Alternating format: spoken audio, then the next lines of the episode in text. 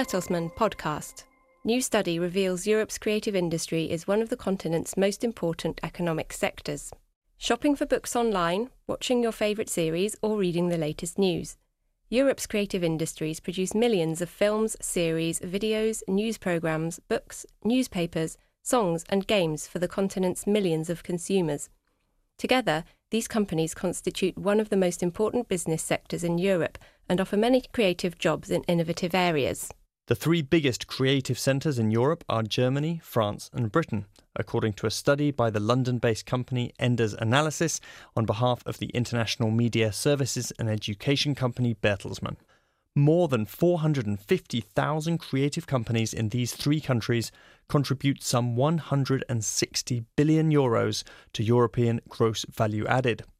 They provide around 2.2 million jobs. Britain was Europe's number one creative centre generating gross value added of 76 billion euros in 2015. Some 120,000 creative enterprises there employ 725,000 people, not to mention many thousands of freelancers. In second place is Germany, with nearly 160,000 companies, employing nearly a million people, and generating over 50 billion euros in gross value added.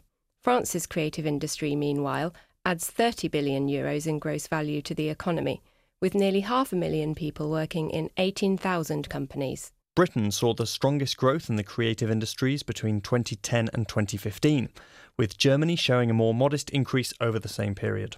The creative industry is one of Europe's most important economic sectors, said Bertelsmann chairman and CEO Thomas Rabe. Rabe believes the creative sector is also facing great challenges. US tech platforms such as Facebook, Amazon, Apple, Netflix, and Google are expanding rapidly. Bertelsmann is meeting this new dimension of competition with creativity and entrepreneurship, he said. For us to survive on this side of the Atlantic, there is an urgent need to modernise the regulatory framework for creative companies in Europe. This applies to fields such as data protection, copyright, antitrust law, advertising law, media law, and taxation. This, Rabe said, is the only way Europe's creative industries can grow sustainably. This was the Bertelsmann podcast. For more information, please visit bertelsmann.com and remember to follow us on Twitter, Facebook, and Instagram.